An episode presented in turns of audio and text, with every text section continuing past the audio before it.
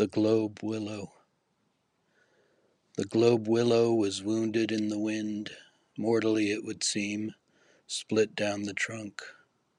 But a healer of trees spread some gluey gunk along its inward grain, hoping to rescind that death sentence with the help of a clamp to weld its two halves together, a perfect fit. Your mind and soul once felt that kind of split from forces that blew out your waking lamp some time ago, only to eventually awaken from your own windstorm, badly shaken and nearly dead, but living on to walk into a universe that healed you of the shock and left you dancing toward your lovely fate, whatever that may be. Don't hesitate.